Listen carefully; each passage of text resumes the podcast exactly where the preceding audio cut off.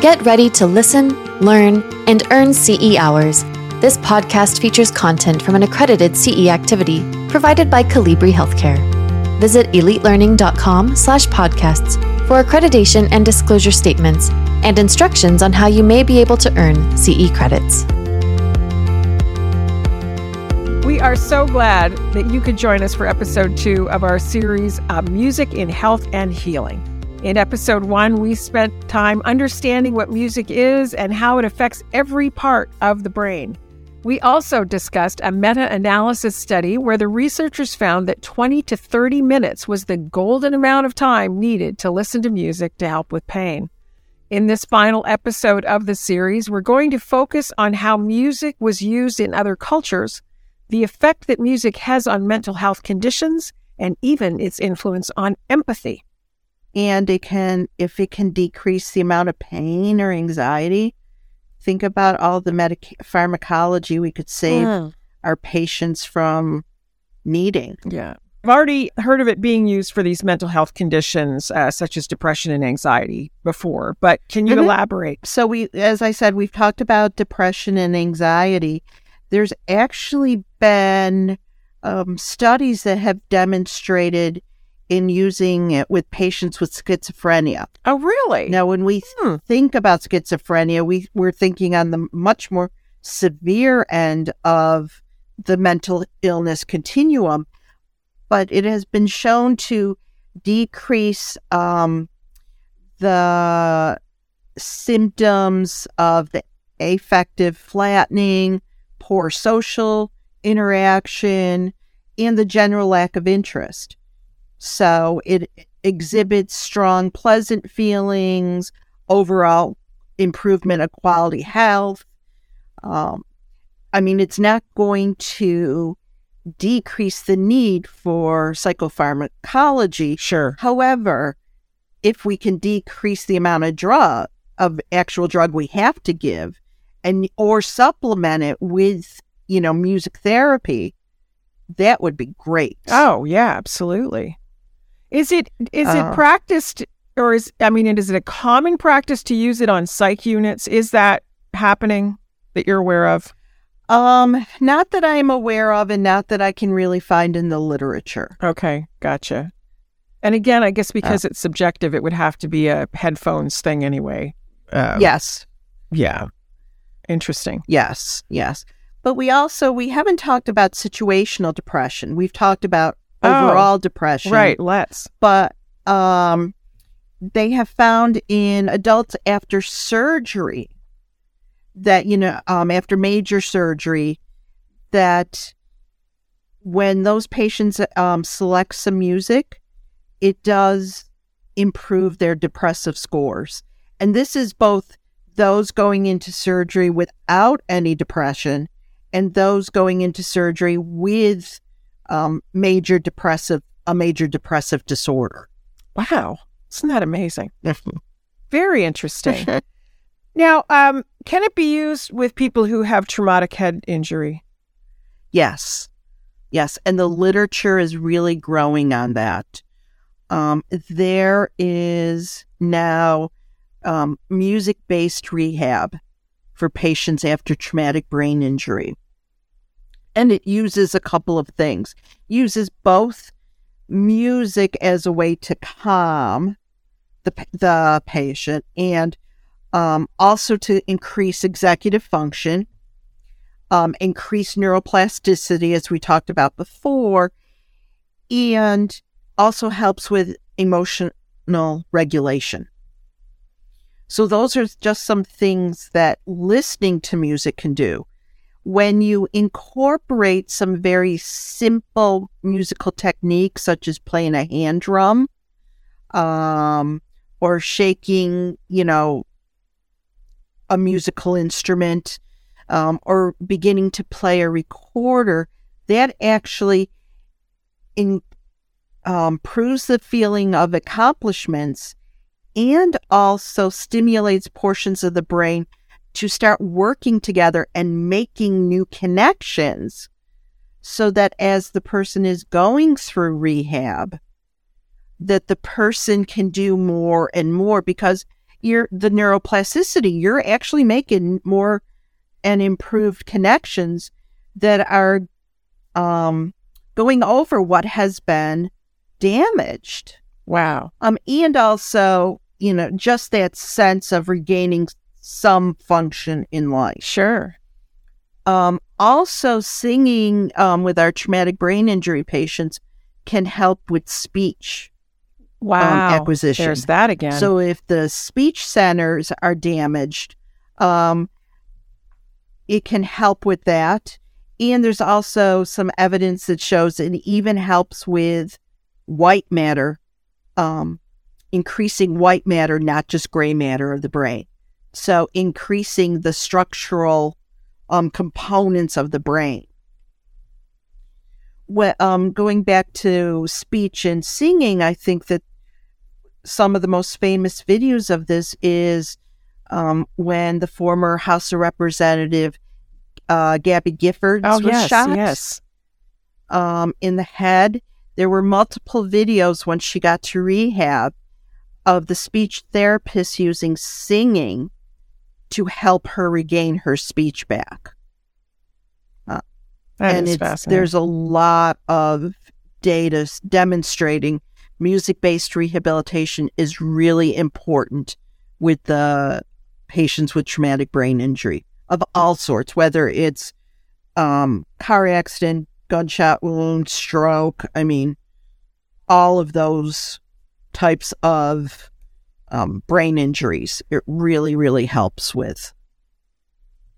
So it's interesting. I had a friend several years ago who had a traumatic brain injury. Um, he he told the story of uh, several times of how he really had no memory of the incident or after the incident, but kind of woke up um, in a, a group therapy where they were throwing a beach ball back and forth, um, and he kind of came to.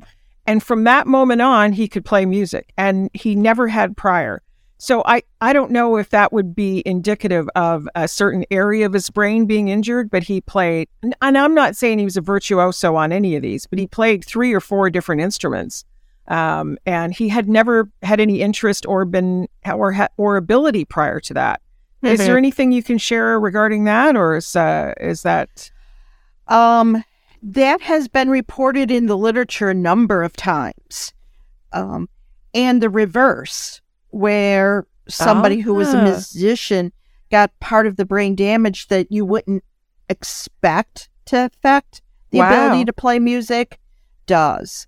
Um, a couple, I mean, for uh, more popular literature, um, Dr. Oliver Sacks, who is since deceased, um, he was the basis for Patch Adams and oh yes, um, The Awakening yes, with Robin. brilliant. So movies. he was a neurologist and a musician, and he actually published a book called Musicophilia.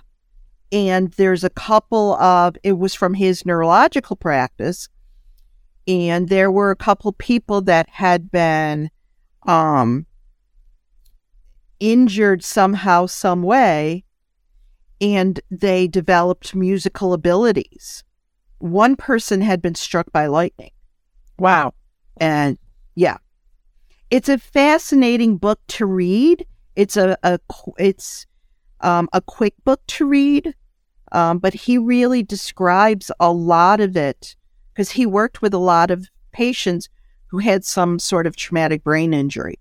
Can you repeat the name of that for our listeners? The book, the Uh, mo- book, Musicophilia, music, M feeling. U S C I P H I L A.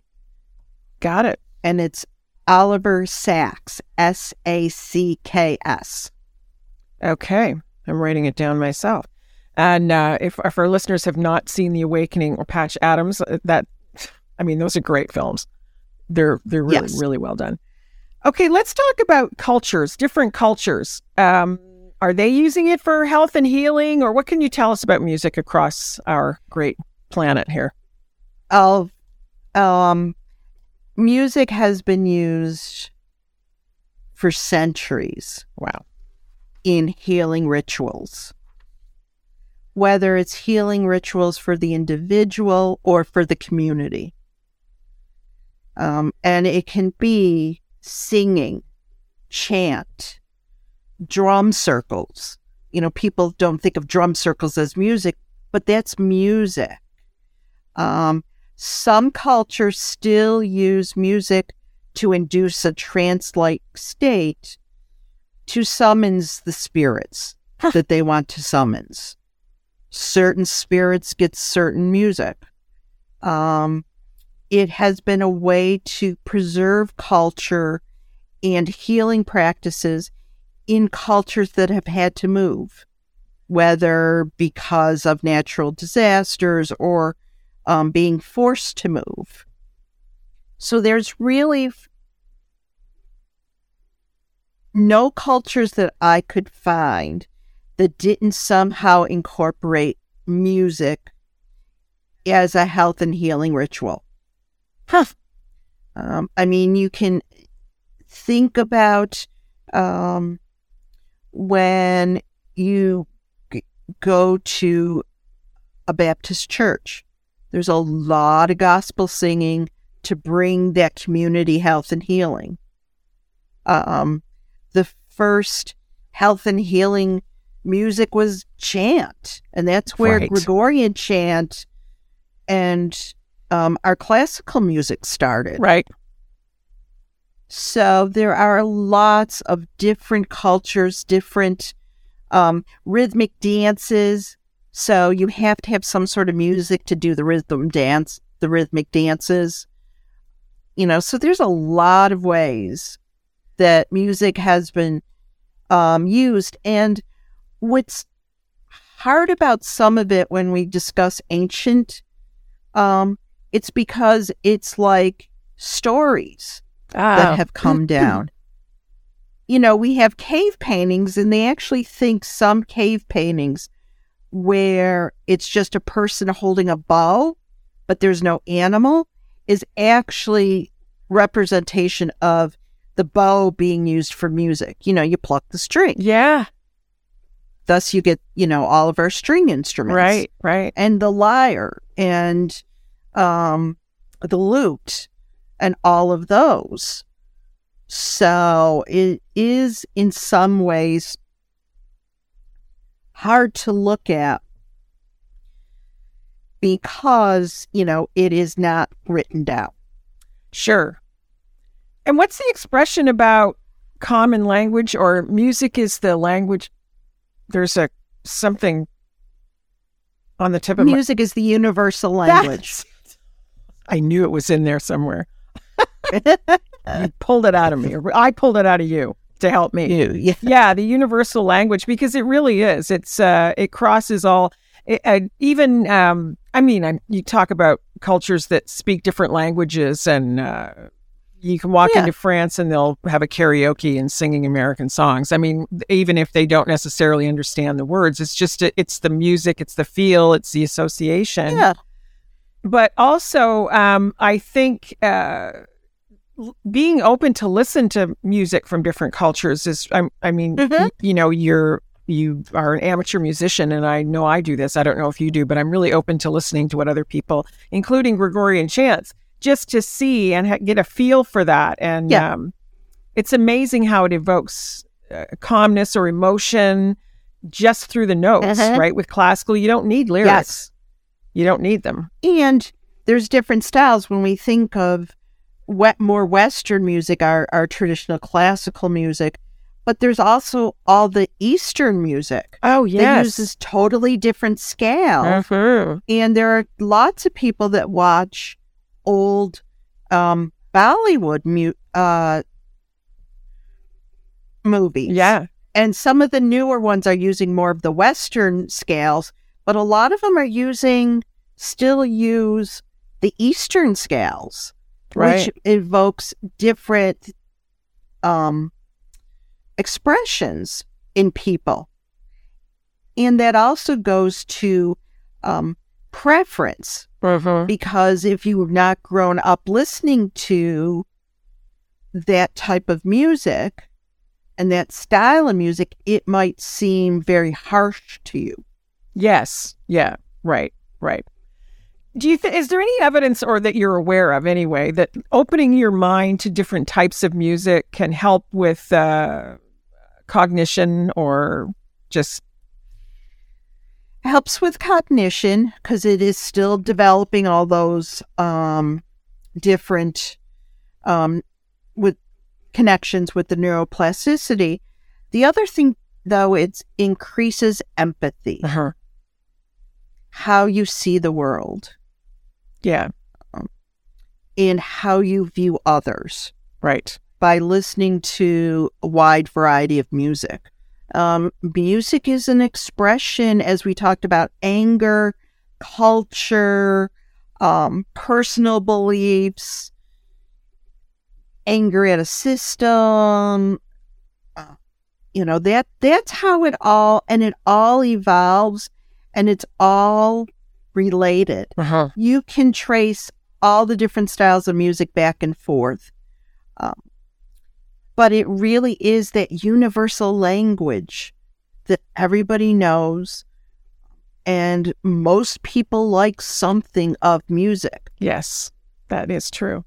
An interesting project, um, maybe not related to health and healing. It is in a way, though, because I think that we have music in the background or we watch a movie and they use music to evoke emotion, but we're really not paying attention to that uh, so Yeah. much. But it really does have an effect. Um, I had a project in college where I had to watch a movie um, blindfolded. And I, it was actually, I had to go to a physically go to a theater and watched an entire movie. A friend of mine went with me because I, you know, couldn't find my way. I had to remain blindfolded throughout the whole thing.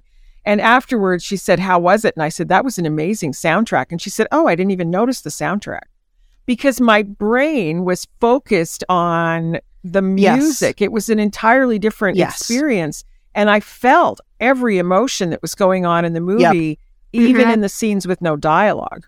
Right. So we're Yes. not really aware.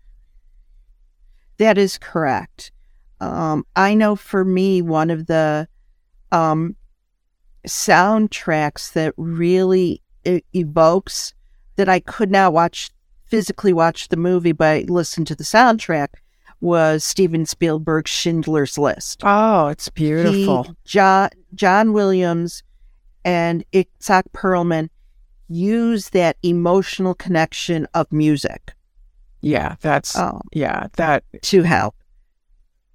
But you're right too. Blindfold yourself um, um, instead of watching like an Indiana Jones movie. You know when the chase scenes are. yes. You know when he, the the love scene is. You know, and it's all subtext. right. Um, I mean, and this isn't he- with health and healing, but marketing. Um, there's research in marketing on how to get people to spend more money in grocery stores Right. and how to target by your demographics what music you should be playing in your grocery store, in your, you know, convenience store. Right. Somebody understands the connection between the brain and music quite well. oh yeah, Yeah. yes, Well, and and the the fascination with it being healing is just uh is just fasc- is it's amazing to me that um and I'm I'm thrilled that it's being used in practice uh, in a huge way. Um so one of the other things that I was thinking about was uh, was just that relationship again with the brain and music and how you can be somewhere and hear a song from your past and it it literally can transport you right to another place. Yes. Yes. Um, and that's that memory. That's that real deep memory in the brain, in those older sections of the brain, and music evoking those um, feelings and those emotions and triggering the cortex to to really look at what the situation was back then. So it would be smart for us as nurses with intervention or any healthcare professional, really, again, to find out from a family member or the patient themselves what their Mhm. favorite pieces of music are Yeah. that calm them. Um, I think it would probably also be smart of us to ask our loved ones what's their favorite music because you never know, right? At some Yeah. point. I mean, Yeah. someone could ask me, uh, my brother, what's my brother's favorite piece of music? And I would, I'd be hard pressed because uh, his classical is not classical that I would listen to just because it evokes completely different feelings in me. But I think Yeah. that would be a smart thing to know. It is. Um, I actually have been involved with the um, the university I work with at. It has a children's hospital and their pediatric sedation service. Um, when kids come in for whether it's shots, blood draws, or some other painful procedures, if they enjoy music, they will ask them what their favorite music is Wow. um, and have the family bring it in um, to see if that will help decrease either the anxiety or the amount of sedation the patient actually needs. Right. Um, and we're learning a lot about that whole block of uh, pain perception. I'm blanking on the exact term, but you know, we're start- people are starting to use virtual reality Mhm. Right. with music, and you know, it's it's great. Yeah. Yeah. Do you find, I mean, uh, if I walked into a community hospital uh, tomorrow, I highly doubt that I would see music being used, uh, in, incorporated into the healing process. Yeah. With uh, with the patient population there. Is it happening in research hospitals or, or educational hospitals that you're aware of? Um, in some places, yes, we actually um did one of our um, DNP students did it in one of our our um, MICU, and they were instituting it in our MICU. Um, I I'll be honest, I think because of COVID, it's kind of dropped off Uh-huh. because of the cleaning and and. Right, right. but if people right, bring it in, if they bring their own in, right. um, like if they know their first scheduled surgery or a scheduled procedure, or um, they are allowed to use it. Okay, that that's good to know. Uh, I guess it wouldn't hurt to use it during a procedure. I guess, No. unless it was a sterile situation and they didn't want it in there. But um, Yeah, you know, anything biopsy, colonoscopy, Yeah. anything you could bring your music in for, oh yeah, and it has definitely effect on animals. So it makes. I mean, oh yeah, our brains are different, but not that different on a lot of levels. So we've seen cases where it calms them as well. yes, yes, that is correct. Wow, uh, That is I'm correct. you know, this stuff really excites me. Again, having uh, played music, it it, uh, it excites me as it does you. I know, and I think it would excite anyone from a caregiver perspective. Correct? Oh yes, yes, because it's something. When you think of it's something easy that a caregiver could do. Right. to help whomever. So whether they are sitting next to their loved one's bedside, you know, bring in some way of, of listening to music softly if they have um, a single patient room or, you know, check, make sure that the volume is not too high on earbuds or headphones. When they're home, you know, if they're taking care of a dementia, you know, one of their loved ones has one of the different dementias, playing the music that they love will maybe help calm them and also relax the caregiver because the person isn't so anxious and the caregiver can also take a deep breath. right. It's a win-win. Yes. Absolutely. And I can think of instances when I worked in ICU where we had patients where either the family were distant um, and hadn't arrived, or they didn't have family uh, that we were aware of. And um, would it be, do you think, advantageous to experiment with different kinds of music in that case if you had no one to give you, you know, you can't say what's their favorite music? Could you uh, It find would depend upon how, Yeah. on how stable. Sure, sure. Okay. You know, you could probably guess by the age. oh, that's a good I point. mean, I hate to be put ageism No, in here. That's relevant. That's relevant. Absolutely. Um, I wouldn't know, want I wouldn't all- want the 90s played while I was trying to calm down. It's just not my era. now I've dated myself. Everyone's going, oh, okay. Not that they thought I was 90s anyway, but yeah. Yeah. Well, yeah, that's a really good point. Yeah. On age, I was thinking maybe you could experiment with different types of what you perceive to be calming music, yeah, but you could do that too. but yeah, the, but the age that's a really relevant piece to i mean Yeah.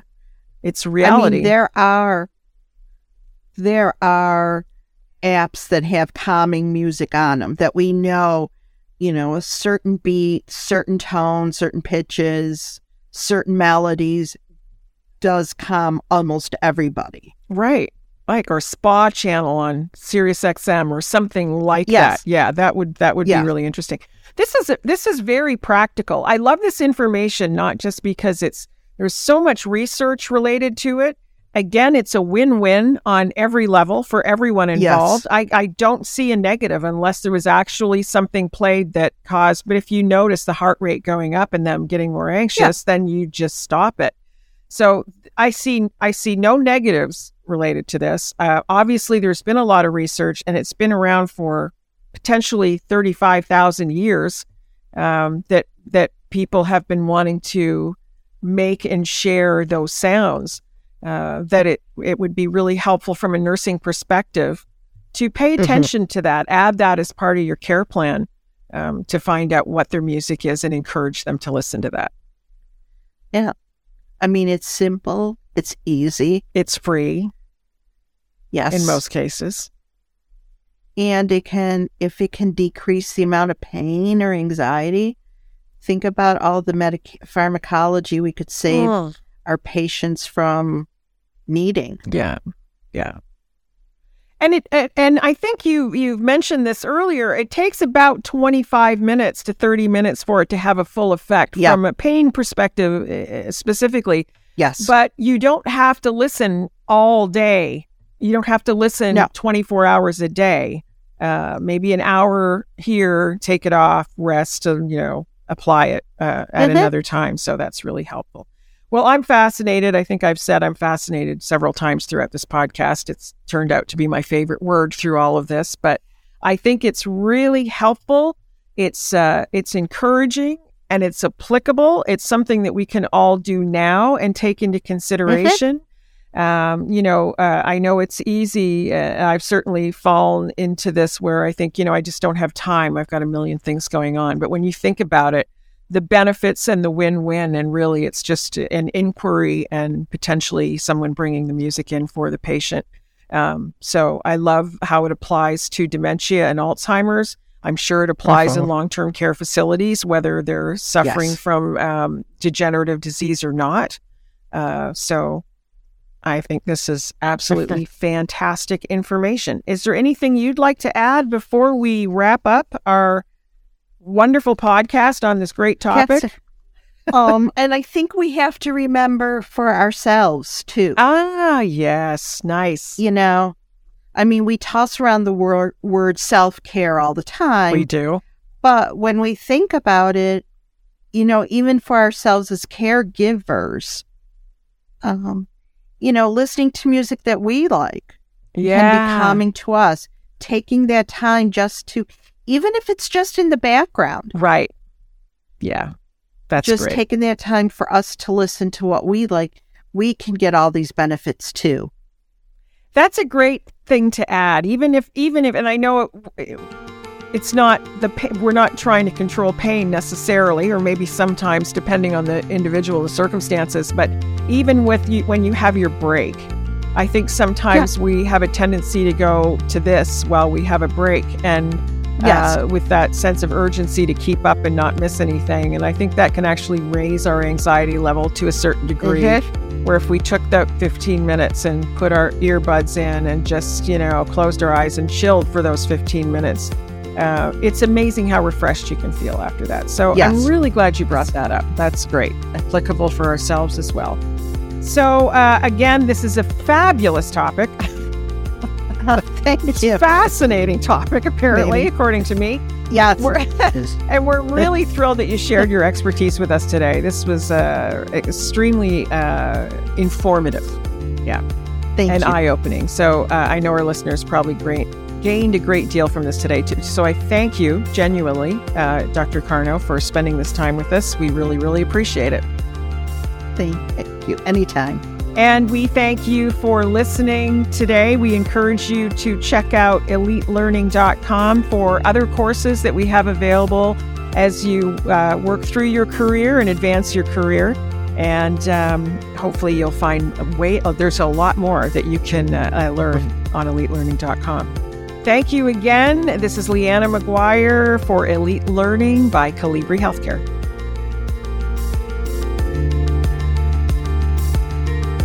This podcast featured content from an accredited CE activity provided by Colibri Healthcare.